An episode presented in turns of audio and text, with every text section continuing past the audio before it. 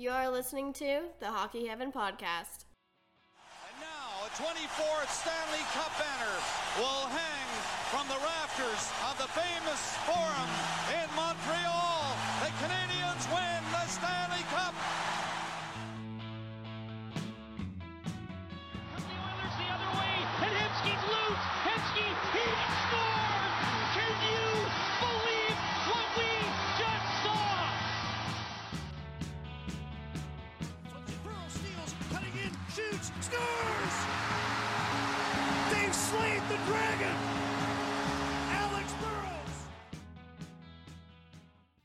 Hey, I'm Grayson. Welcome to episode 2 of the Hockey Heaven Podcast. I'm here with Zane and Ben. We're going to be starting off with Zane telling us a little bit about the Hockey Gods and how that all came to be. And then we're going to jump right into the playoffs because it's starting this week, thank goodness. Best so I'll give it to Zane and, take it away. Hey guys. So I've had the Hockey Gods account since I was in high school, like 6-7 years ago, and basically I started it because I saw a tweet from Bob McKenzie about the Hockey Gods, and right there and then I was like, you know what, I want to start a hockey account and it's about the Hockey Gods, and it kind of just grew from there. I had some NHL teams following me, the Detroit Red Wings, and then a couple other teams like the Devils, the Blue Jackets, moved over some players, Bo Horvat, Nylander, a few others like James Wisniewski, those types of guys. And it kind of just grew into what it is now, and it's its own beast, almost 70,000 followers, and now we have a podcast out of it. That's awesome. Cool. So definitely, guys, go and check out the Hockey Gods Twitter page if you guys are listening to this and you have no idea who they are. You're missing out. You want to shout out your Twitter handle? Yeah, at Hockey Gods, and also make sure you follow the Hockey Heaven Pod Twitter account at Hockey Heaven Pod. Awesome. Okay, well, let's get into it today. We got the playoffs starting this week. It's the best month of the year. Playoffs are starting in the NHL. Unfortunately, none of our teams are in the playoffs, but it doesn't matter. Hockey's hockey, so I'll still take it. Hey, I don't know about you, but the Habs are usually in the playoffs. So every other year, yeah. Yeah. We broke the tradition this year, but it's okay. It's okay.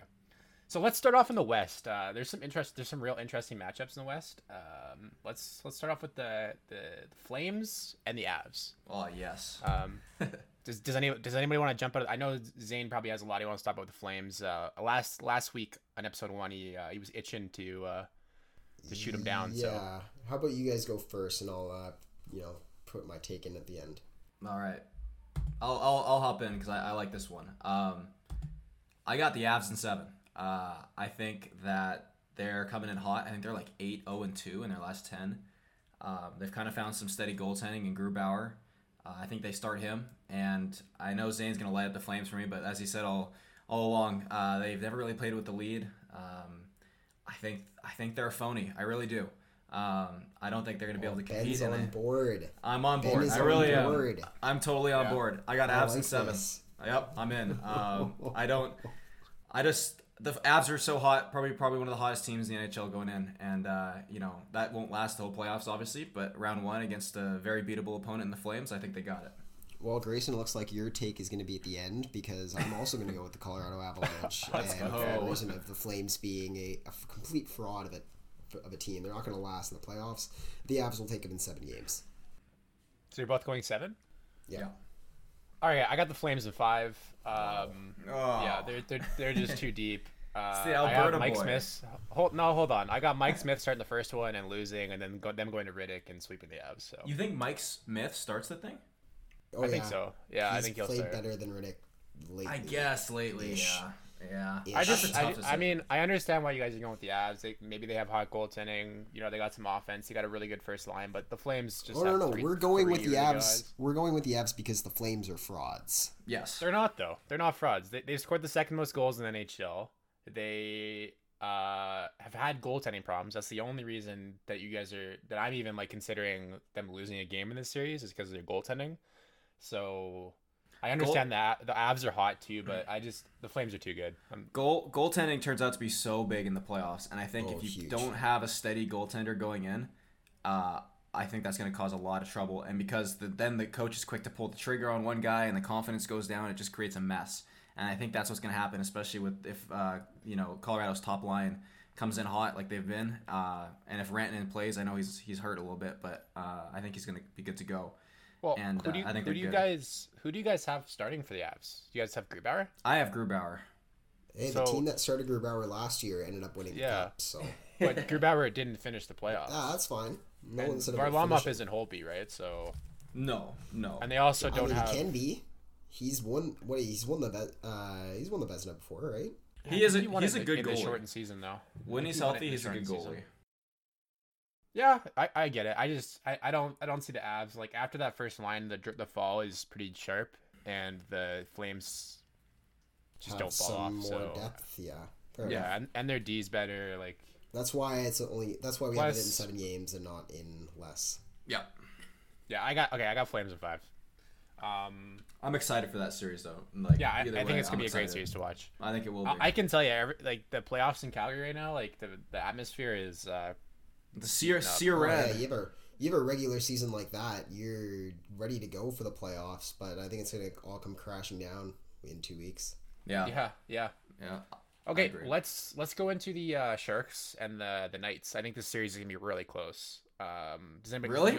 Yeah, I have the Knights winning in 6. I have them. Go ahead, Zane.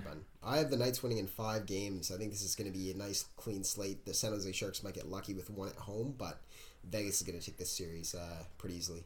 Zane, we're 2 for 2 so far because I also have Vegas in 5. And just have you seen the slide that the Sharks have been on? Like I don't know what their record is in the last 10, but it's brutal. Like, they were on a 7-game losing streak. Yeah. I know Vegas had a mini losing streak as well with Fleury out. But I think he's back for the playoffs. Yeah, I'm not worried about it either. Yeah, they were after the deadline. I do think. I mean, I think it's gonna be a little closer than 5 games. I could see it going to 6 or 7, just because the Sharks can score. Like so, I don't trust on the defense, Fleury. So Fleury hasn't played right, so that's kind of why I'm a little. Yeah. That's Marc-Andre Fleury. The guy's a 2-time cup winner. Like yeah, but he's only played. He only played once in the finals. Let's not forget Matt Murray, right? Who do they still have? Oscar Dansk. I'm pretty sure he's got some great like backup numbers when he's come in. No, they have Subban. I know they have Subban, but he's not been playing the greatest. He's not been. No, he hasn't. All right, so we all have the Knights on. I thought it was gonna be. I thought at least one of you were gonna go Sharks in this one. No, I think they're done. I think they're toast. Yeah, Knights, and it could even be a sweep. Agreed. All right. Okay. Well then, that was quick. Let's go to Nashville and Dallas. I guess I'll start this off. I think that Dallas is gonna. I think they've been playing pretty well coming to the playoffs, but I don't think it's enough to beat Nashville. I think Nashville's a little too deep. Yeah. What do you guys think? I'm going to agree. I think this could be a 6 or 7 game series just because Dallas has been such a good team defensively. And as Zane mentioned last week, Ben Bishop has been unreal this year. Actually, both goalies have been unreal this year. That being said, I don't think they have scoring power to beat Nashville. Back? He's been day-to-day to end the year. Right? Yeah, he was day-to-day to end the year. Either way, I don't think it matters what goalie starts. They have such a good defensive team. And both goalies have great numbers this year. But they're just not going to be able to score enough. I think it's Nashville in 6. Nashville in 6? Mm-hmm. Yeah, I think it's probably 5 or 6 too. I would go with the same. What about you, Zane? Ben Bishop definitely back. He just shut out the Minnesota Wild in the final game of the season, so that's right. Yep, ready to go for the playoffs. However, I do have the Nashville Predators in 6 games. I really like what they did at the deadline with their acquisitions of Granlund and Simmons. I think it really bolsters their forwards, which people talk about Nashville and how good their defense is and how good Renee is. Well, they just bolster their offense as well at the deadline, and I think they can get it done in the playoffs. So, Nashville in 6 games. Totally agreed. Okay, let's go to the Jets and Blues then. I guess I'll start this off because I think maybe mine's a little off the radar here. I got the Blues winning in 7. Wow. So, I don't like the Jets team this year. I don't like how they've played. They've been hurt all year. Morrissey hasn't played in a long time. He's got his first game back. I think he is healthy for the first game, so it'd be interesting to see how he plays. Bufflin has not played well this year. He's been hurt, missed 40 games.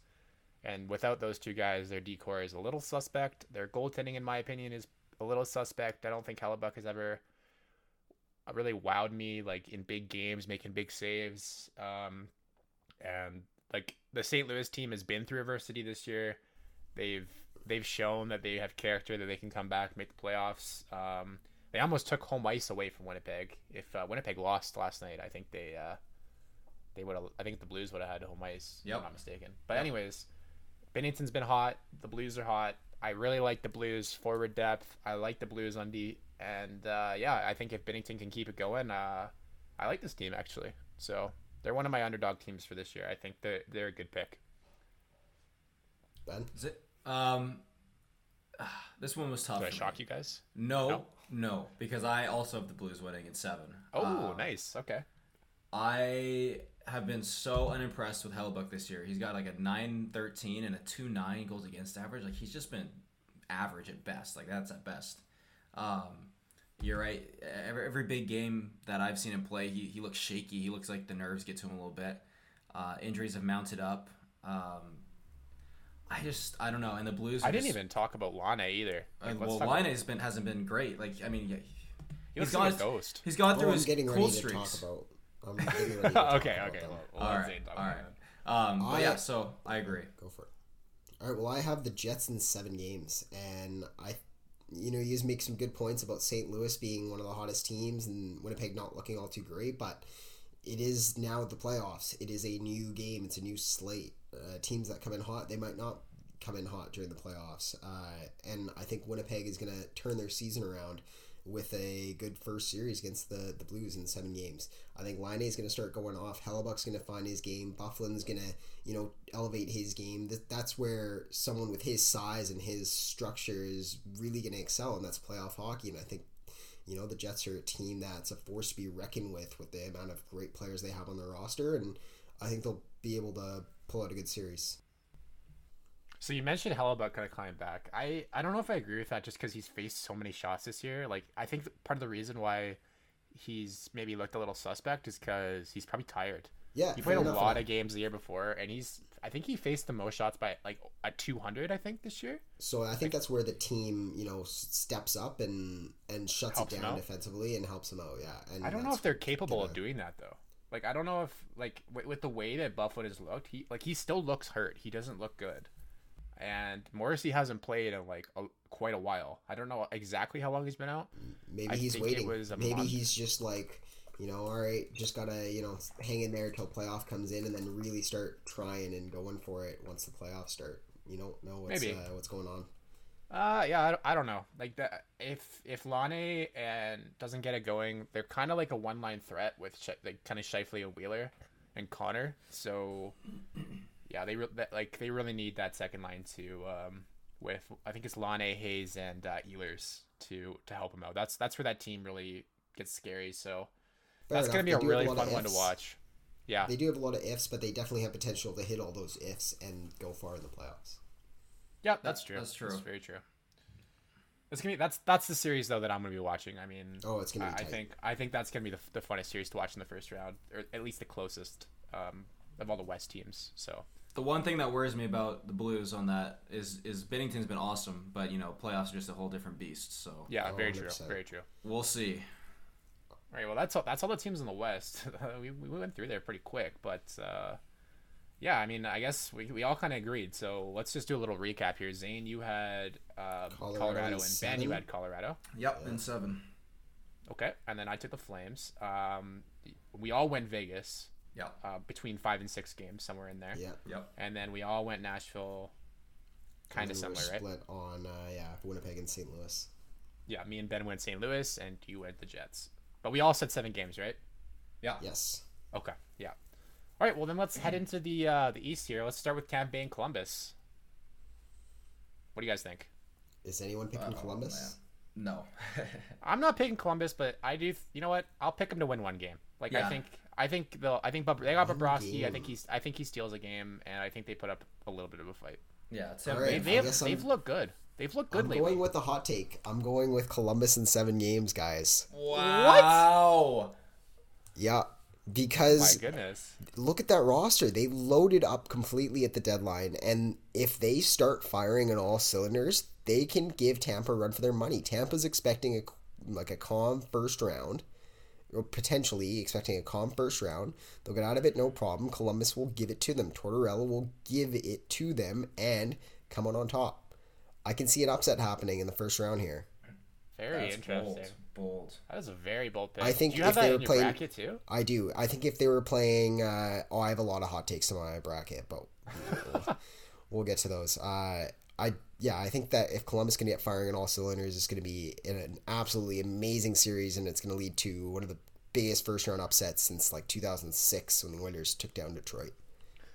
I've picked Columbus the last 3 years to win in the first round. So if this is the year that I don't pick them and they upset, I'm gonna be pissed. Yeah, same. I always be like, what the hell? Yeah, I picked them last year against Washington and they were up 2-0, and I was like, oh my god, look, this is finally the year. And then Washington goes to win the cup, and I'm like, damn. But so that's what happened with everyone with Washington. Everyone finally gave up on them last year, and what happened? They beat the Penguins and they won the cup. That's true. Yeah, that's true, but. Tampa's a different animal, right? They're unreal. I will admit that, watching them play against that, like the Habs, we absolutely dominated them. Like it wasn't even a close game. So I kind of see what you're saying. Like if that version of Tampa comes out, I think that Columbus has a shot. But if the version of Columbus Tampa comes out, that's just, Powerhouse, controls the puck, makes just all-star level passes. I mean, Columbus is good, don't get me wrong, but they've only been playing together for like 20 games, where Tampa's been playing together for a couple of years now. So, and they've been to the dance, they've won series, they know what it takes to kind of win, I think, and what it takes to lose. So, is this Tampa's year? Are you saying this is Tampa's year? I think this is Tampa's year. I think it's their year to go to the final. I don't know if it's their year to win. Well, yeah, anything can happen in the final, but I do think it's their year coming out of the East, right? I would be a lot more confident in Columbus if Bobrovsky wouldn't struggle every year in the playoffs. He played well last year, though. Yeah. Well, he wasn't great, though. And to beat Tampa Bay, he's going to have to be, he had, unbeatable. A 9.25 last year in the playoffs. Did they win round one, though? But they didn't. They still didn't win. They can't. Holtby came in and just absolutely, Yeah. So and to beat Tampa Bay, he's going to have to do that and more. So I don't know. I can't see it happening. I the most I can see is 6 games. Columbus was like a post or crossbar away from going up 3-0, right? Yeah, they were. Mm-hmm. Yeah, that's unfortunate. They'll come back this year with a good. I'm shocked you picked them in 7. That's nuts. Oh man, trust me, I feel like I'm the only person. But do you think if the series goes longer, it goes to their advantage, or you think it goes to Tampa's advantage? Because usually it goes to Tampa's advantage for sure. But yeah. I don't know. I don't see them losing in 4 or 5 games. It just doesn't. If it's an upset, it's going to be a 7-game upset. Okay, well, everybody, write that down. It's Columbus to win in 7. So when Tampa sweeps them, we can all just go. Everyone go after Zane. Yeah, everybody hit him up. Hit him up. Okay. Hey, someone's got to bet on the other team. All right. Hey, for sure. I mean, you are the hockey gods. Yeah, it could happen. And you are voting for Columbus, so they do follow me on Twitter, whereas Tampa has the Hockey Gods blocked, so that might. Have you blocked? Have you? Well, did you make a tweet about them? Oh, did you piss them off? You know their finals loss that they had. I might have ripped into them a little bit too much, and they blocked you. Yeah, that wasn't. That wasn't God. Fun. The only NHL team that has me blocked is the Cup winners this year. Okay, so there you go. That's why Zane went on this. Truth. Okay, whoa. That's not that is not why I picked them to lose this series, but you can think what you want.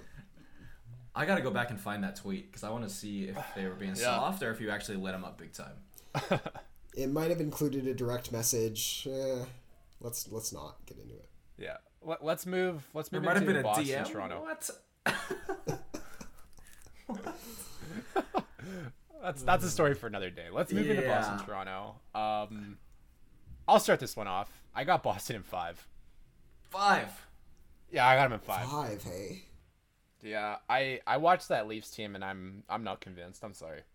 They look terrible. I don't blame you. I've said it from the start of the year, man. I've said it from the very start of the year. This Leafs team.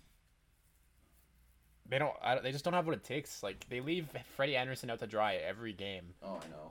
And Boston's not a team that you want to do that against with that top line. And the top line plays defense. Like, I don't really think Toronto's lines play defense. I love Marner, don't get me wrong, but I mean, he's not. With Jake DeBrusk back, you can say Boston has two lines now, actually. Oh yeah, that's true. And they also traded for Charlie Coyle, so I mean, they you know, a little bit of depth there. But I just like them. Like their defense is better. I think their forwards match up well. They might not be better, but they match up really well against Toronto. They're bigger, heavier, and in a seven game series, I just see Boston. They're the kryptonite. Yeah. Yeah, they're also in Toronto's heads, right? Like, oh, for sure. You know, if Boston comes out and wins that first game, and they beat them badly, look out, right? They got home ice advantage. I don't know. This one could be scary for the Leafs. The only advantage I see the Leafs having is in net, and I think that's Freddie versus Tuca. I'm not the biggest Tuca fan, so. No. Zane, what do you guys got? All right, I have the Bruins in 7 games, and the only reason I have it in 7 games is because I want this to be absolutely devastating for the Toronto Maple Leafs. A 7-game collapse or a late period comeback that we've seen in the past from Bruins in the Leafs series. Something. Do you think that's more devastating though?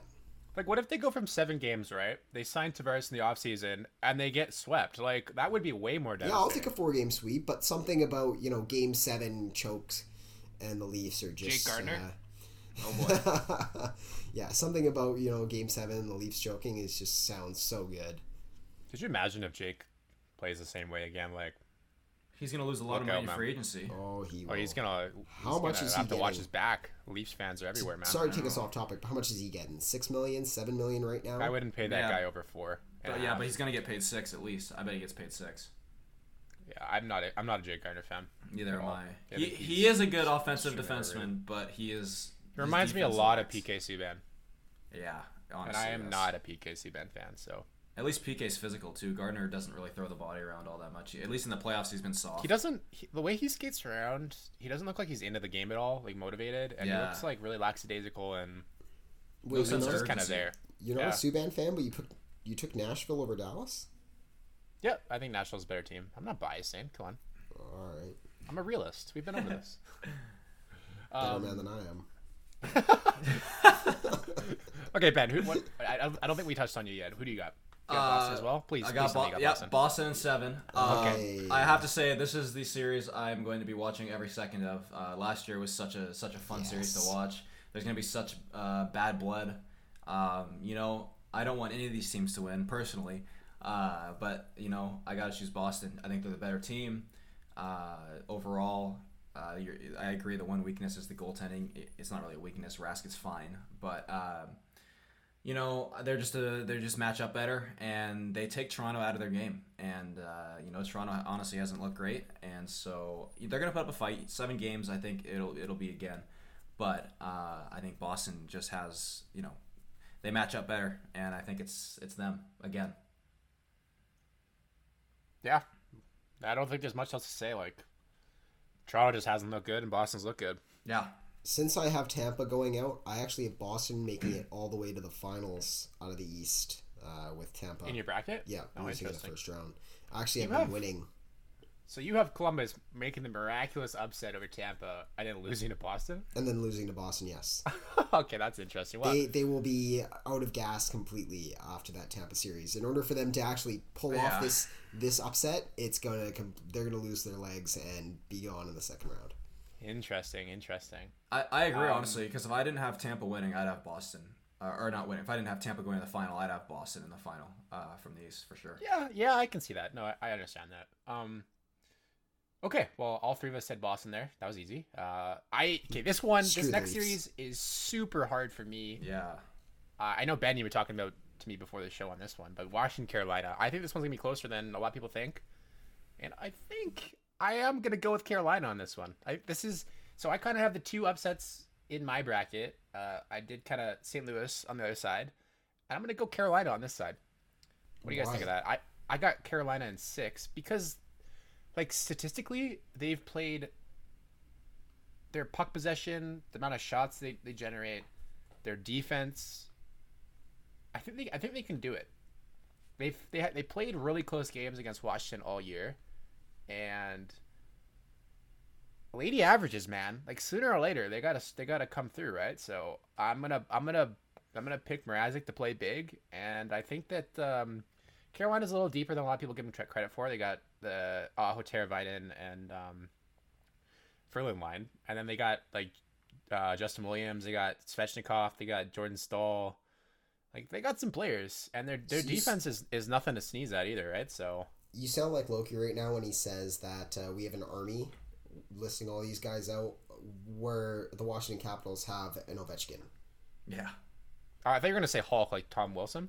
Well, Hulk smash. You know what? It can be Tom Wilson stepping up and playing playoff hockey and destroying them from the inside, and Kuznetsov can step his game up to a whole other level, as we've seen in the playoffs. I think Washington they've learned how to win in the playoffs, and they're going to continue by destroying the Carolina Hurricanes in a tune-up series, 5 games. No, I don't think so. I don't think Kuznetsov is going to have any space in this series. I think Carolina's too good defensively, and they forecheck too hard, and they're going to take Ovechkin's one-timer away all series. Everyone tries to take Ovechkin's one-timer away. What happens? Ovechkin has not scored on one. I don't think Ovechkin has scored a one-timer on Carolina all year. I know I think he's only scored 1 goal against them this year. That's fine. So. He still has 51 goals, and he'll won the Rocket Richard, and he'll be fine in the playoffs. Hey, man, I'm just debating. I think that I don't know. I just got this feeling that Carolina's the stats guys are with me on this one too. I saw this. It was like this little pie chart, and it kind of had everybody's percentages going to the finals. And Carolina had a 10.5% chance to reach the Stanley Cup final, which was the second highest in the NHL behind the Tampa Bay Lightning. I like analytics. They favor Carolina. I hate analytics too much. So this is weird for me. This is weird for me. Yeah, I actually like analytics, but they favor Carolina a bit too much. Yeah, they're a great possession team. Have you watched them play much this year? A little bit. I've definitely seen some games, and they take a lot of shots, and that's the Carolina way. That's the way they've been playing for years now, and it hasn't really gotten them too far, and now finally they've made the playoffs. I just don't see them going far. They got 3 game breakers now on their team, right? They got Aho, who can make a play. They got Teravainen, who can make a play, and Svechnikov is starting to play a lot better in the last 20 games of the year of his rookie season. Yeah, he picked it up. Is that enough to beat the... You talk about Ovechkin. Well, here's 19-year-old Ovechkin. Potentially. Is that enough to beat the defending champs, though? I don't know. Okay, 19-year-old Ovechkin was putting up over 100 points. Let's settle down here. But nobody's gonna be Ovechkin. But I'm just saying he's a big guy with a good shot, skates well, plays a lot like Ovechkin, right? That's all I'm trying to say. Fair enough. So, I don't know. I like Carolina. I like their coach. Rob Brind'Amour's a good dude. He's been to the finals as a player. He knows what it takes. Washington lost Barry Trotz. Like, I don't know. I'm going with Carolina on this one. What do you say, Ben? Suiting up if they're down in the series, just like twice. Yeah, for sure. Okay, Ben, you're a tiebreaker. Who do you got on this one? I'm going Caps. Caps and 6. Caps and 6. You break my heart, Ben. I'm sorry. I think they just have too much power. Carolina's been a really good story this year. It's been fun to watch. They are a good team.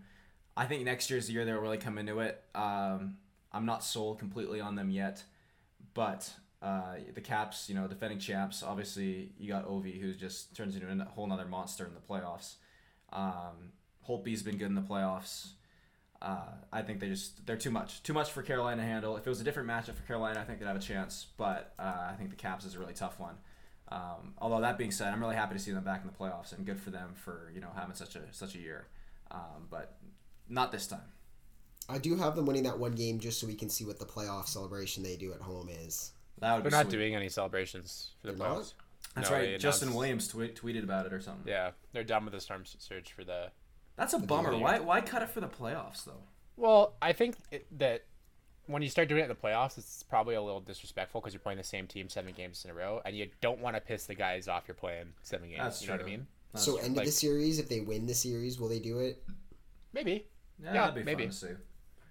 Have Don Cherry freak out live. Have him live. Yeah, you bunch of jerks. I saw some guys made T-shirts for that. I'm looking for them. I want a T-shirt. Could you guys imagine a Vegas-Carolina finals? We have the Vegas pregame intro and the Carolina Hurricanes postgame celebration. I think I'd watch basketball. That's saying something. Oh, no. I'm saying something. Not NBA basketball. No. Well, where do you guys put... So you have the 8 teams in the East, right? Where do you rate the Hurricanes, though? Because I have them as the fourth best. I have them as the fourth best team. Oh, you know what? Second bottom. Who's your last? You have them second bottom? You have the Penguins last? I have the Islanders last. Oh. Yeah, okay. See, I think the two worst teams in the whole division are the Islanders and the Penguins. I'd go bottom three would be Islanders, Hurricanes. Islanders, Hurricanes. Grayson, you seem to be sleeping on some playoff experience, man. You guys have watched the West all year. I've watched these guys play a lot. I've seen Pittsburgh. I think you guys are sleeping on Carolina here. Malkin has not looked like himself this year. Crosby has been carrying. Crosby's carried the Penguins to the playoffs. Let's be clear here. You mean we're sleeping on the Islanders? I don't know. This next series, the Islanders and Penguins. I don't really know. I could see the Islanders winning that series. I'm gonna pick the Penguins, but I don't think it's cut and dry. I have this one going to 7. I have the Penguins in 5 games, man. I think they're just waiting. Yeah. Waiting to strike. I don't think you've watched the East enough, man. The Islanders have played well all year. They got Barry Trotz as their coach. Their goaltending has looked really good this year. If one guy falters in the playoffs, they can just go to the other guy. A different system that they have in the Islanders because they're all forwards, a bunch of bums. They got a whole bunch of forward depth. Everybody jokes they lost to Ferris, but they got 3 really good lines. Their D is not as it's not that great, but then again, neither is Pittsburgh. So the only X factor I really have is Matt Murray in the playoffs and Crosby in the playoffs. So that's why I have Pittsburgh winning in 7. But I think this one's close. New York has home ice advantage. No? Does nobody else see this? It's being close? I have a series the same as you. I have Penguins in 7. Okay. I'm not crazy. No.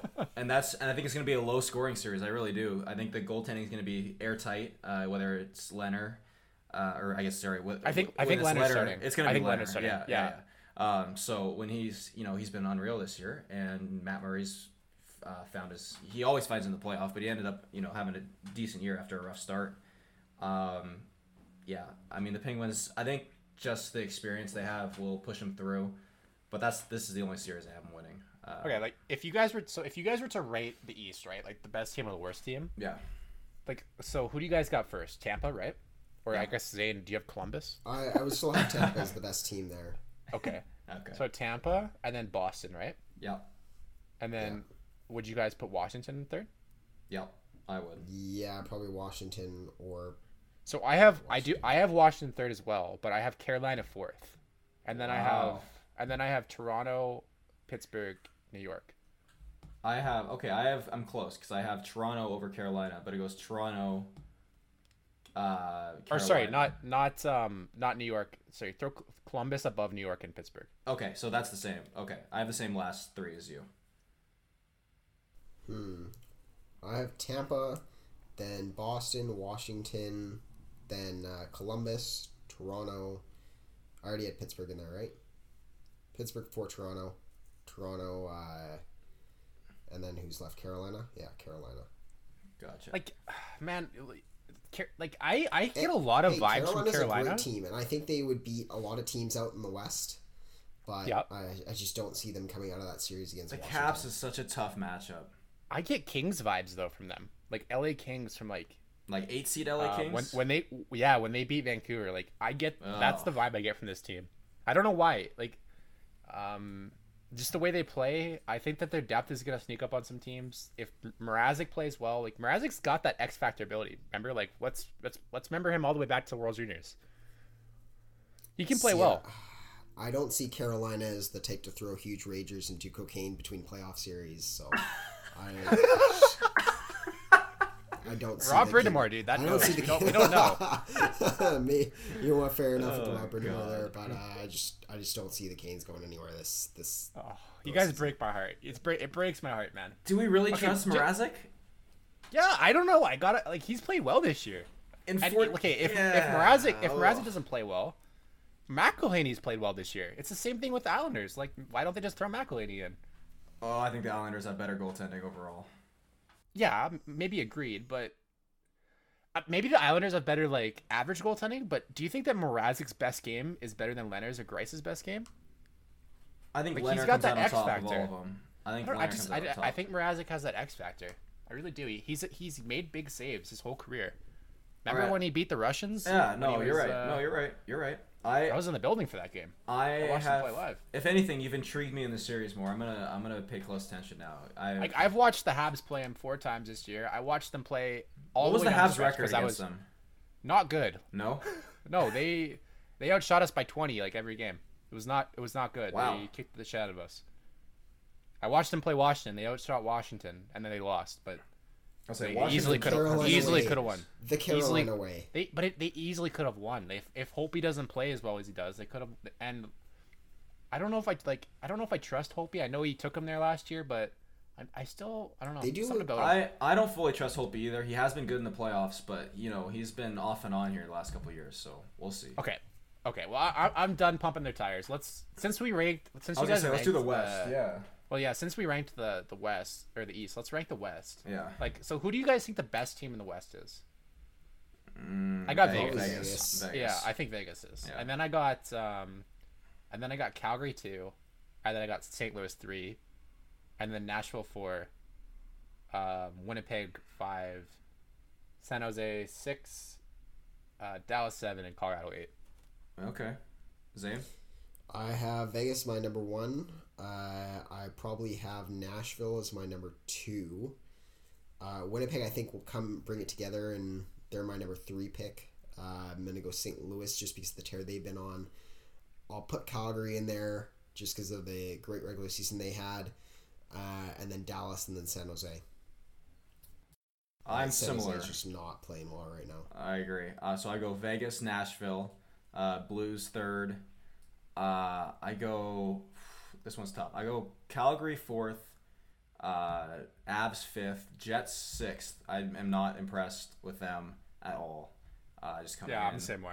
And then I got, as well, San Jose coming in last, just because. I'm just not impressed with the West this year, though, either. No. There's so many good teams in the West. That's why, they're all even. There's not, though. They're all even. I think it's the opposite. There's no Tampa there that's destroying. I think it's the opposite, man. I think it's the opposite. There's way more parity in the West. I think there's more bad teams, so it gives you the optical illusion that the good teams are good. That's why Calgary is. Yeah, I have, but Tampa is so good that they've stolen a lot of points from the East. Montreal would have come 14th this year. They were ahead of Dallas, and it took 98 points or 99 points to make the playoffs this year, in the East, right? And that's how many points Montreal would have had. I think the basement teams in the West are better than the basement teams in the East, though. I think that's where it balances out. Exactly, yeah. They have Ottawa in the East. There's Ottawa, New Jersey, Detroit, Buffalo, and the Rangers, who all have less points than Edmonton, who's sitting in second last. Yeah. That's right. I think that... those East teams are inflated. I think New Jersey is better than you guys think they are. They've missed Hall all year. They've been plagued with injuries, just like the Coyotes. Their goaltending was... They didn't have a number 1 goalie this whole year. I would kind of excuse them. There's still 5 other teams. Ottawa's trash. I agree with you. Detroit's still not a great team. Buffalo's not a great team.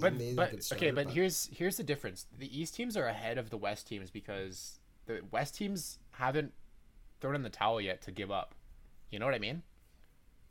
You're saying the bottom 5 gave up in the East, whereas the bottom 5 they traded away all their players.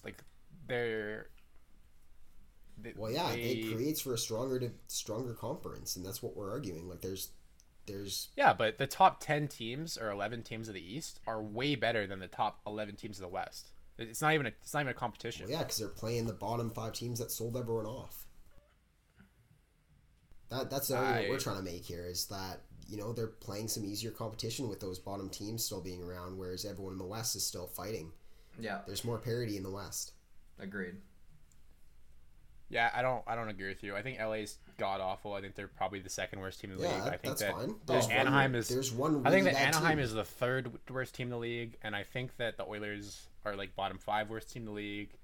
Yeah, and the Oilers were still competing for a playoff spot until the 4th. But that shows you how bad the West is, Zane. Like Arizona had 84 points and almost made the playoffs. And that's because of the parity of that conference. I just think the entire conference is like the record of the West versus the East this year is not good. It's like 30% win ratio. Oh, that's a matchup. I think that's why. I think that's more of a toss up thing because they only play each other a couple times a year. I don't know. Overall, I'll go with Grayson. I think the East is a little bit stronger. I don't think it's that big of a gap, but I'll give you that the bottom. Tampa. I'll give you the bottom three teams in the East are god awful. Like I'm not arguing that. They're pretty bad, but and make sure you the bottom Buffalo three. The sure bottom three. Buffalo in there. I don't think, but Buffalo is not as. I think Buffalo has a lot of coaching problems. The team isn't that bad. I just want to write up Buffalo. Please continue. Well, they had a rookie coach in Housley. Like, anyways, but the bottom three teams in the East are bad, but the bottom three teams in the West aren't that far off to being as bad, if not worse, than the bottom three teams in the East. And then as you go up, the East only gets better, and the West doesn't get much better. The West gets better when you get to like Calgary, Vegas, Nashville, Winnipeg, and St. Louis. Like St. Louis was last in the NHL and they made the playoffs this year. At one point, that's part of an incredible turnaround. What happened there? Like, what game changed? They all get drunk on a train together. Like Calgary they played Jordan Binnington, man. They played Jordan Binnington. Just Jordan Binnington came in and it just he won like 17 games in a row, dude. Just ignited him, yeah. Yeah, one goal he did that like. Well, since we're talking about the crap teams here, I know I really want to talk. Zane's an Oilers fan, I'm a Habs fan, and Ben's a Canucks fan. So I do want to do like a kind of season recap of our three teams, and kind of get a view on like moving forward, how we think our teams did this year, if we're disappointed, if we're happy, kind of that vibe.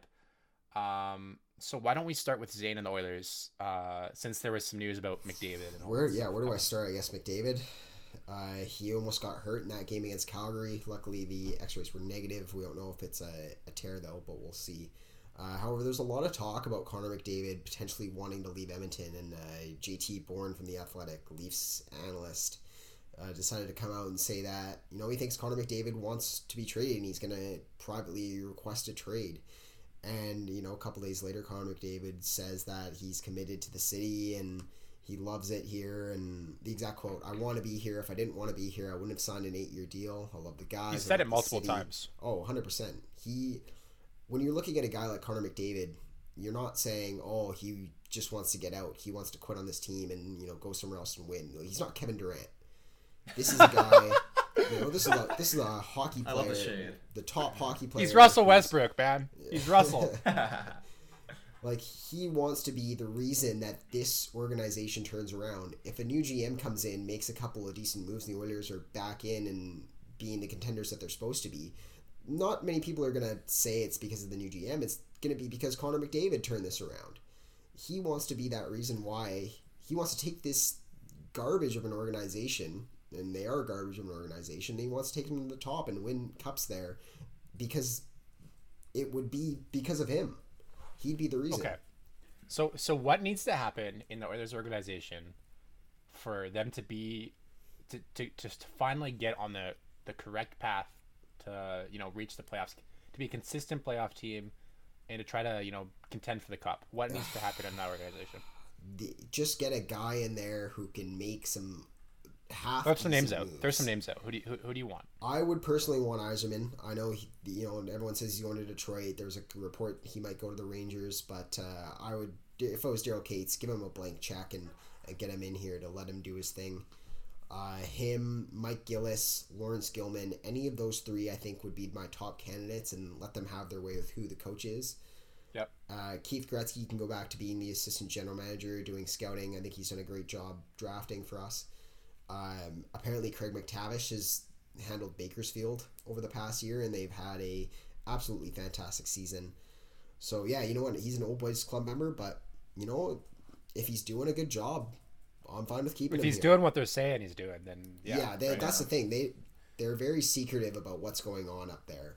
Yeah, that's the problem with the Oilers. Like, you don't know who to trust, right? Like, what's you don't know who's good, who's bad. Apparently, Dwayne Sutter was Chiarelli's go-to guy his right-hand man. It wasn't even Keith Gretzky during his tenure there. So I would hope Duane Sutter is out the door for the Oilers. Just get a guy in there that can make some half-decent moves. You know, get a top six forward for cheap. Get someone to take Russell's minutes to shed cap space so we can, you know, open up some other moves. There's no way this team is as bad as it is next year. You have a guy like Ryan Strome scoring one goal. Spooner only scoring one goal in his time here. Tobias Reeder not getting a goal all year. That's three forwards with some supposed to be some offensive stature doing absolutely nothing. I don't see that happening again. Quick question for you here, right? Yeah. What if Colorado calls the Oilers and they're like, hey, we'll trade you the first. We'll trade you our first. Both our first round picks this year. Cale McCarr. No. Tyson Jost. Nope. No? Nope. Like, I already know where this is going, and it's a non-starter. But it's just a non-starter? Yeah. But that would be $12.5 million off your cap. No. Off your cap hit. I think it's untradeable. It's also untradeable. It's untradeable completely. You'd have two of the best prospects in the league. Nope. And then you'd be able to draft another one, and you'd have Tyson Jost, who's a pretty good prospect too. The Oilers traded Gretzky. They're not going to trade. They're not going to make the same mistake again.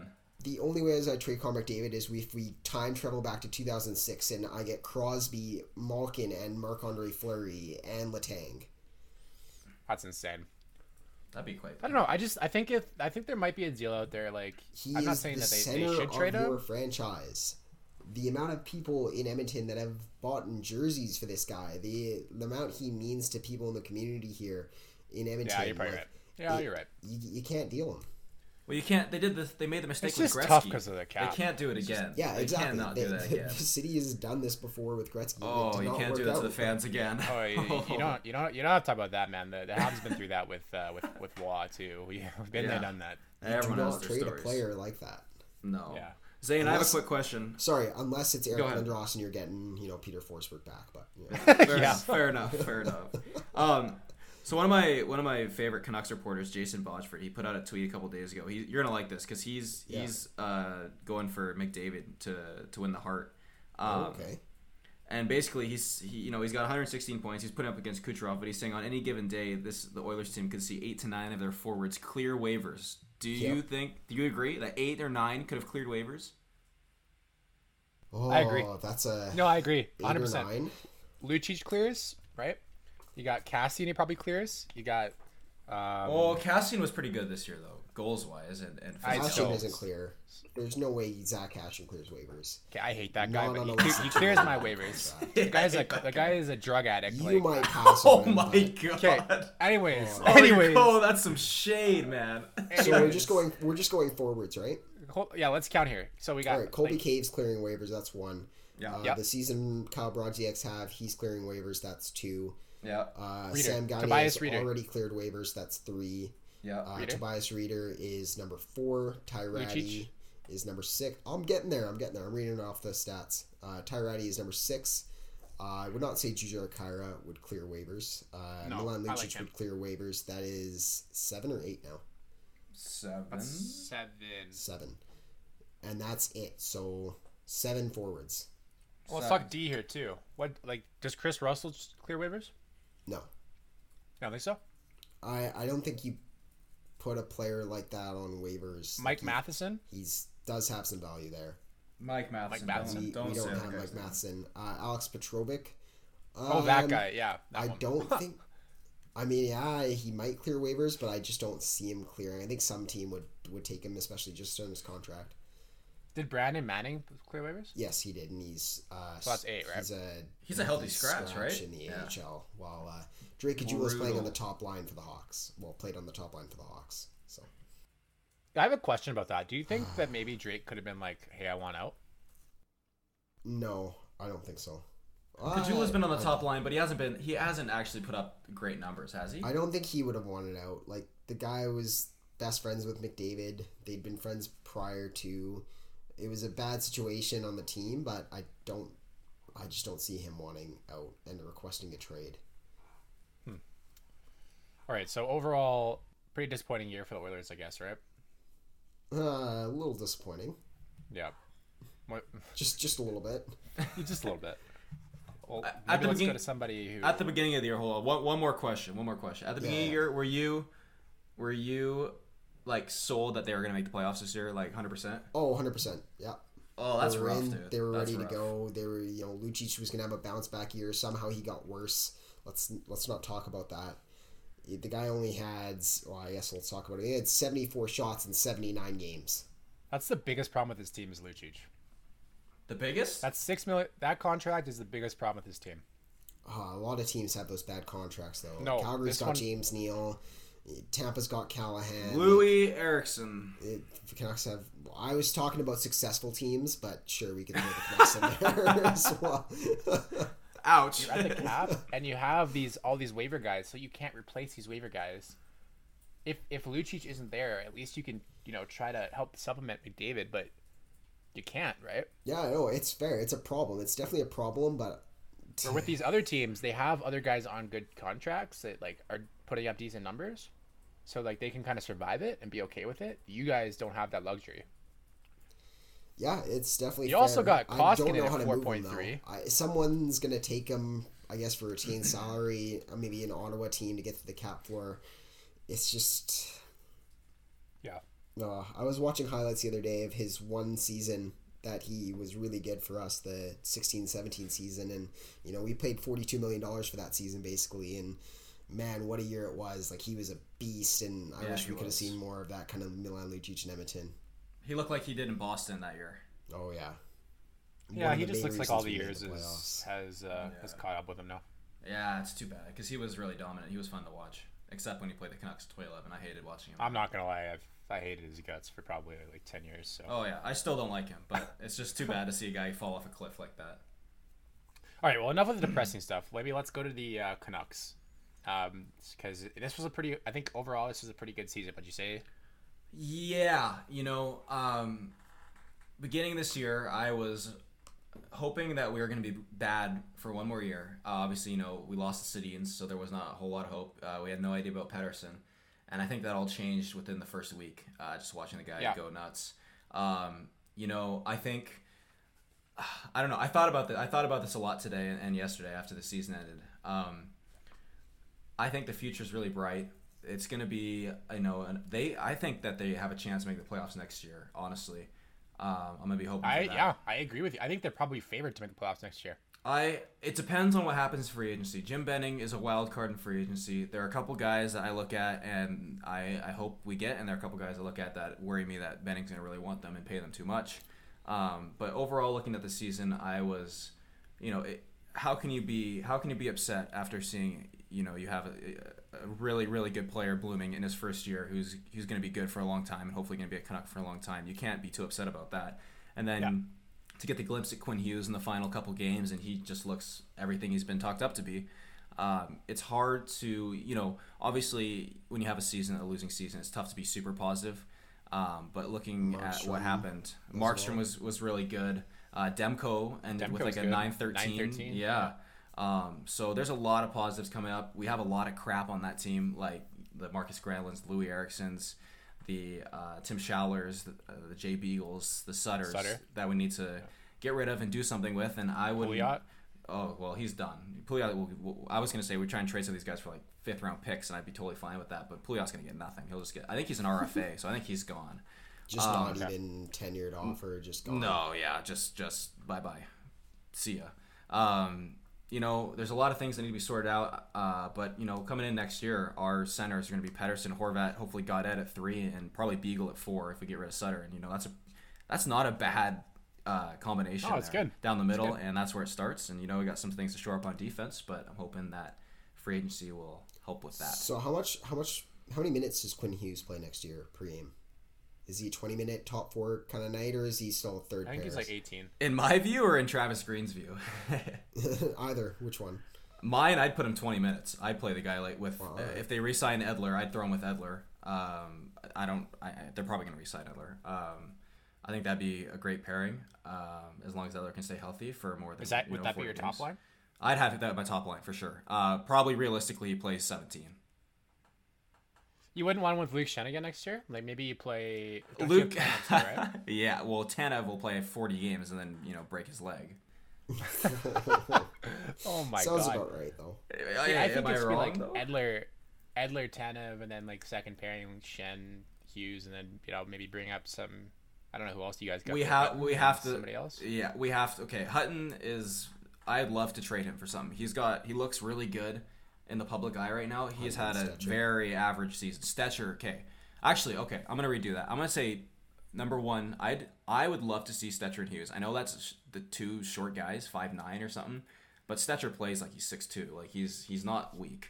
I can't trust you can't trust Edler and Tanev to be a top pairing anymore because they're both hurt half the year. So we need to sign someone. I don't know who. Tyler Myers worries me. Carlson worries me. Obviously, it's hard to say no to Carlson, and I think Benning would. I bet Benning's gonna go after him. I wouldn't be surprised. Eric Carlson? Yeah, I think he will. Stay the hell away. I'd stay away from Carlson. I would too. I personally don't want him, just because injury prone and hasn't been amazing this year. But he's still obviously a very good defenseman.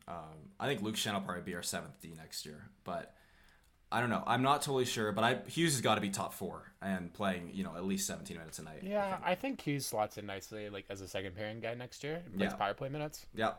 Please, oh my god, the huge debate in Vancouver at the end of the year was take frickin' Alex Edler off power play 1 and put Quinn Hughes. Quinn Hughes had 2 points on power play 2. Our power play 2, I'm not kidding you, is probably the worst power play 2 in the entire league. And he had 2 points. I think the Montreal Canadiens have something to say about that. No, I disagree. Here. Hey, our power play 2 was so bad. So bad. Listen, the 31st ranked power play Montreal Canadiens have something to say about that. I don't know, ranked, man. Actually, they're good in the power play because Connor McDavid and Draisaitl. But power play number 2 for the Oilers is waiver claim Colby Cave, pretty much waiver claim Sam Gagner, with 2 defensemen on the point and a mix of Ty Ratty or Lucic or someone who does not score ever playing as the 5th guy there. There's no one on that second unit for the Oilers. Our best player on our power play 2 is Carey Price. Oh, that's brutal. We got Max Domi on our PP2, but he's there you go. What do you mean? No, you should watch him on the power play. He's not the greatest guy out there. And then we got Mete, who doesn't have a goal in 119 games, NHL record. And then we got I think Shaw, and I can't remember if Tatar's in the first power play. It's changed so much this year, and they've tried so many different things that it's just like, I don't know, man. I guess that's a question for people then. Which power play? I'm curious. Which power play 2 is the worst? The Canucks, the Habs, or the Oilers?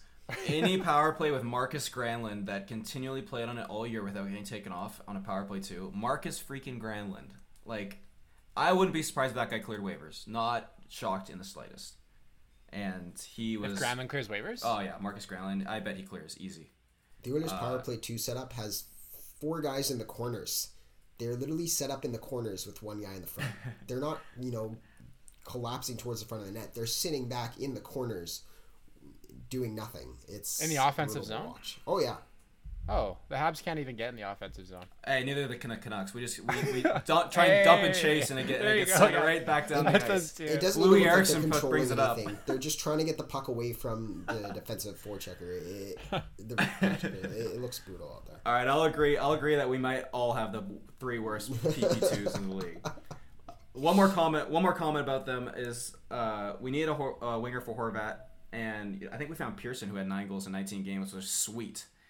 I would love to sign Panarin, man. I would absolutely love it because Benning, he was on during the intermission yesterday on Sportsnet and said he wanted to sign a top 6 winger. Yeah, I wouldn't be surprised they go after Panarin. Panarin said Vancouver is the only Canadian team he would sign with. So. And the backup plan of Jeff Skinner, I think, was the is what I would love talking about either of those two. And the only reason those guys have any consideration for Vancouver is Mr. Elias Pettersson. So. I'm excited, and I'm really hoping that Jim Benning doesn't blow this because he's got a really good opportunity to make our team so much better. Adding one defenseman, one forward can do a lot. So your timeline is, especially with how Pedersen played this year, the timeline for like when you guys are gonna be good moved up. Sped up, yeah. I'd say it moved up 2 years. That's how I feel the Oilers are as well, and I think the Oilers and the Canucks are gonna have some great playoff series the next 5 years. I sure hope so, man. I really do. Okay. Well, that's the Oilers. That's the Canucks. The last team that we have is the Habs. And yes, heartbreaker. The closest team to making the playoffs out of ours. We made the playoffs. We came 14th in the NHL. I don't know. The boys are on the golf course right now. I don't know. Yeah, no, it was a tough one to swallow. But you know what? Coming into this year, I was like, yeah, we're gonna have a lottery pick for a top 3 pick this year. I did not expect Kotkaniemi to make the team and play as well as he did. I did not expect Max Domi to come over and play as well as he did. I did not expect Thomas Tatar to come over and have a bounce back year like he did. Carey Price looks like Carey Price again. It was like, oh my God. Philip Deneau looked like a Selke candidate out there. Like, he looked really good. Gallagher scored 30 goals again. It was a lot of positives. I think the only kind of negative was Drew in the last half of the year did not look good at all. So yeah. Unless like the last game of the year, Ryan Poehling comes in and gets a hattie and scores a shootout game winner. Like, can we talk about that for a sec? That was sick. Wow, oh yes, debut. Yes, we can talk about that. Threatening that Austin Matthews' record. At least I was gonna say overall game. Honestly, overall game, was he better than Matthews in his debut? Okay, Matthews took 1736 to score his 4 goals. Poehling took 936 to score his 3. Yeah, well, and he did it on the fourth line. He technically, well, he didn't technically. He kind of had 4 if you count the shootout one. Who was wingers? Nick Delorier and Jordan Wheel. Yeah, okay, his is more impressive. Look at those wingers. Jeez. And I'm talking Nick Delorier, who hasn't scored since 2017. Why would they play him in this first game with no wingers? Claude Julien, man. Claude Julien. Does the Poehling need any wingers? Apparently not. Apparently not at all. My lord. How old is he? Man, I was pumped. But still. 20. You play him with like a Domi or like a Lehkonen even. Okay. Throw him a bone at least in his first game. Doesn't need it. I mean, the other lines looked like they were struggling, and then every time Poehling touched the puck, I was like, holy shit. Who is this kid? Like, that reminds me of the Oilers playing guys like World Junior MVP with Brodziak and Lucic. Oh, which doesn't make sense. You guys watched the Swedish US game where he got the hattie, right? Yeah. Yes. Yeah, he looked. That's how he looked in the NHL. Like, he was flying. Every time he touched the puck, it was like, oh my God. If only we saw more games. He was in the right place at the right time. He looked like really smart. Like, he kind of understood where to go. And I think that comes from playing in college for a couple years, right? Like, it's a better league and older guys. He's 22, 21 now. He's 20. He's 20. Is he stapled in your guys' top 6 next year? We'll see. Let's not rush the kid, right? Like, there's one game. Playing with Nick Delorier. I think he starts third line center next year. I think, we got Dano. I think Domi slides over to the wing. They let KK have some more room as the second line center, and then you got Poehling sliding in as your third line center next year. And then and we got Nick Suzuki coming next year as well. We got Josh Brook. Is he gonna play? He should start Alexander Romanov. Like people don't understand how deep the Habs minor system is right now. Like, Poehling won World Junior MVP, and Alexander Romanov won Best Defenseman at the World Juniors last year as an 18-year-old. So then, what's your thoughts on Marc Bergevin? Because there is some controversy about him. That's why I had him as GM of the year, right? Or second. I had him for second as GM of the year. But I think any doubt people have had for Bergevin. I liked the Weber trade. I didn't mind the Drouin trade. I understand what he was trying to do, and. To be fair, I've watched Sergachev play in Tampa, and sometimes I watch him, I'm like, I completely understand why the Habs traded him, because it doesn't look like he knows what he's doing. Like, he just looks lost. So, the trade doesn't bother me as much. But no, I'm definitely excited for next year, and I think that the Habs, they got a real deep cupboard. And if some of these kids can come in next year and help contribute, hey, this team got 94 points with not very much skill and talent on it. So what do you think? Lead us here. Yep. I think they should make the playoffs next year. Like, I think this was a good step forward, and I don't see why they should regress. I think the only player that maybe looks like he's starting to regress is Weber, right? So right, that's Bergevin, that's a big player, yeah. But if Bergevin can somehow stabilize the D, like maybe he makes a trade or two. Eric Carlson. You guys are talking about how you need some wingers, right? Like the Habs have tons of wingers that we can deal now. Like we need actually like decent wingers. Like, come on, no Nick. Well, no, like, there's teams out there. No, I mean like Arturi Lehkonen, who's 22. You know, rookie season had 20 goals. Yeah, like, I'll take him. That kind of guy. You know what I mean? And then like maybe Andrew Shaw is a guy we can move out too. That's true. Andrew Shaw won a cup. He's had 50 points this year, I think. So. Like, these are guys that the Habs can start to move out and bring in more assets on defense, because we're getting the Palings coming in. We're getting the Suzukis coming in. We got Jesse Jolinen, who's played our second-round pick last year, who played really, really well over in Liga this year. And like, there's some pieces coming into this team. So we signed Caden Primo, who was, you know, a finalist for the Mike Richter Award in the NCAA. So are we talking divisional playoff spot or wild? I was just about to ask. You know what? I'll go on a limb here. I got my faith. I'm feeling good about the Habs. I don't think the Maple Leafs make the playoffs next year, and I think the Habs do. Wow. Yeah. That will be my hot take for the day, and you can put that in quotations because I don't see how for next year. I'll say this because I don't see how the Maple Leafs re-sign a whole bunch of the guys they need to re-sign. Okay. And the Habs have $9 million in cap space. So let's say Kyle Dubas is a Wizard, gets out of it. Does your prediction change next year if they walk in with the same team? They can't mathematically. Team? They can't. Well, let's just say if they somehow keep Matthews, Tavares, Marner, Johnson, and Kapanen and Nylander, not possible. All of those guys, not possible. Then they won't have any defensemen. So I don't think it changes my prediction much. All right. Wow. I don't think they made playoffs next year. Remind us. What about you guys? What do you think? What about the Canucks? Where do you see them placing next year? You know, wild card, the second wild card spot. I think. I don't. Well, okay. Ask me this again after July 1st. Yeah, I could too. But I need to see what happens this summer. As of right now, I'm cautiously optimistic, saying they're going to slide in.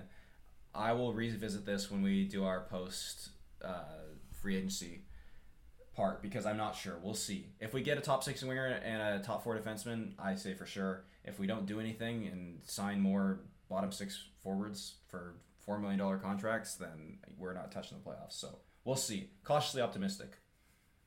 All right. I like that. What about you? What about you, Zed? I'm going divisional spot for the Edmonton Oilers. I think. Wow. Yeah. You know what? They might not have a GM or a coach right now.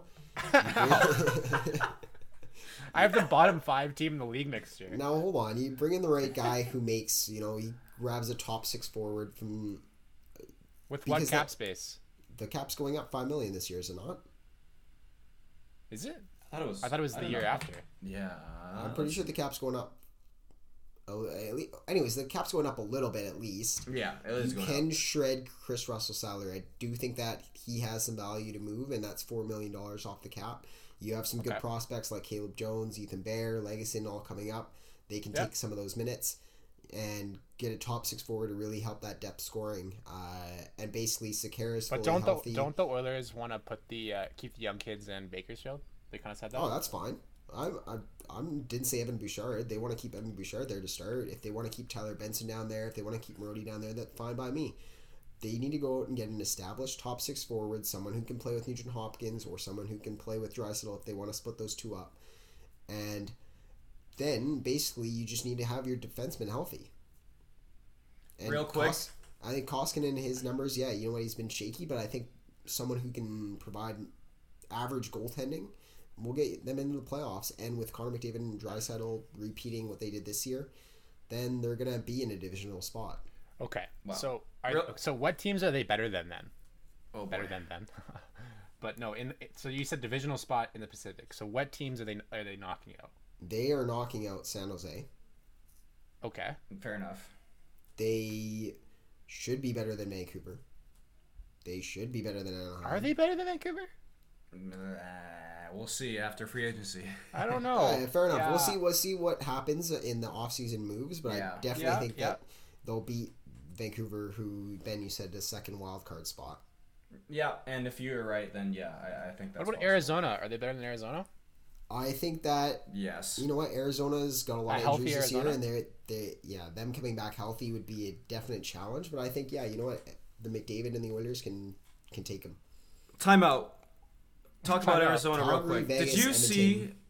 Hold on, finish out, Zane. Finish out. Then Calgary, Vegas, and Edmonton are my three Pacific spots. Okay. I'm not sure. Okay. Fair enough. Did you guys see the contract that Schmaltz got for the Coyotes? Oh, God. No, I didn't. What was it? Oh man, let me pull it up. It's seven years. They signed him to a 7-year deal? 7 years. Let him guess what number that is. I think I did see that. It was 5.6? 5.75, I think? Or? 5.85. Oh, how many points did he have in Chicago? Years. He had 11 points in 23 games with the Hawks, and then on the Coyotes, he had 14 points in 17 games. Yeah, but the year before that, didn't he have like 52, 21 and 31. Yeah, I don't mind that contract for a 7 years. You know what? But they're expecting him to get better. Yeah, but he was hurt bad. He's 23 and he did really well. 14 points in 17 games for Arizona. That's not a bad bet. Galchenyuk had a bad knee injury too, and I mean he didn't miss as much time. He looked awful. I don't think. He missed the entire summer. Now it all comes down to Arizona's ACL core is still not the greatest, right? Yeah. No, it's good. It's okay. It's really good. It's probably above average. It is old. They got young guys coming up though too. Oyo, by the way, looked really good to end the year. They also got Joseph. What's his name? True. Pierre Oliver Joseph. That's good. Yeah, that's really fair. Good. And then they got another kid too, who's kind of under. He's got a mouthful of a last name. But they have Goligoski, he's old. John Emerson's old now. Kevin Connaughton's reaching 30. He's not even that great. Jason Demers is 31. Demers is he's been good though. Their decor is not bad. I think that the decor is average. Okay. It's average. Yeah. It's okay. It will do the job until their younger guys come up. The main problem they have is they need a score, and Schmaltz was good, but 7 years is just a long time. But I guess I would have rather seen a 2-year, 3-year bridge contract, even a 1-year. But obviously they really like the guy. They're banking on him, right? Yeah. They want to get him for cheap. It's Arizona, right? They can't afford to take risks. Guys $10 million. No, you're right. And so I don't mind it. I think the money is not bad at all. I think that's fine. Just 7 years is a long time. I'm gonna say for the Pacific next year, I got the Coyotes and the Canucks fighting for the last. That I could see them wild card 1 and 2. Honestly, I really could. How about them signing Christian Dvorak before the year started to a $26 million 6-year extension? So that's $4.45 million for the next 6 years, and him coming in and only getting 7 points in 20 games this year. Yeah, not so good. That is a rough bet. The whole season was just like that, right? There's a whole bunch of new guys. Injuries were happening all over the place. Guys are playing with different guys. I think once they get next year, I think Barrett Hayton's going to play on the team next year, mm-hmm. and I think they're going to have a little bit more offensive flair. Guys are going to be more familiar with each other. Yeah. They're going to have a starting goalie next year. Who's it going to be, though? I think it's still Ranta's job. Think so? Well, the way Kemper played down the stretch? I still think it's Ranta's. Well, either way, Ranta will get hurt, so Kemper... The question is, can Ranta stay healthy? Yeah. Exactly. Fun fact... That's actually a good 1-2 punch. Sorry, Sam. Fun fact, they're going to be paying Mike Ribeiro almost $2 million next year. Coyotes are really funky with their retired people contracts. Yeah. But I've been saying this, too. The Coyotes have some good young players. They do. They deserve... I hope... For this team, I mean, they work hard. They really do. And for this city, it'd be really fun to have them in the playoffs and really just show the team that there are fans here a little bit, because they've sold out. Once it got down to nitty gritty time, the fans actually came out, and they sold out the last couple of games. So it would be really exciting to see, and I hope next year's the year for them. Yeah, for sure. One more thing before we end it off here, Connor McDavid's MRI results seem to be encouraging, so that's absolutely great news. Is he going to play at the Worlds then? His golf game will be good this year. We'll see if he plays at the Worlds. I hope he does, but I wouldn't blame him if he wants to take the summer off and start fresh next year. For sure. All right, well, let's wrap it up there. Just for everybody to know, next week we're going to be doing the second round of the playoffs, kind of our predictions from there. And we're going to talk about some of the games that kind of happened, you know, some of the, like, the different series, how they're going, what we think. If there's any, like, you know, big news, any big upsets, we'll there's got to be some good storylines coming out here in the next week. And also whatever cheap shot hit Tom Wilson throws. Yeah. Yeah, for sure. How many games he's been suspended. And also, just stay posted on Twitter. I think we're going to be doing a giveaway coming up here, maybe for, like, an iTunes card. Yeah. So if you want that, we're probably going to do some sort of a challenge for you guys next week. So definitely tune in and... yeah, thanks for listening, guys. We'll see you next week. Thanks, guys.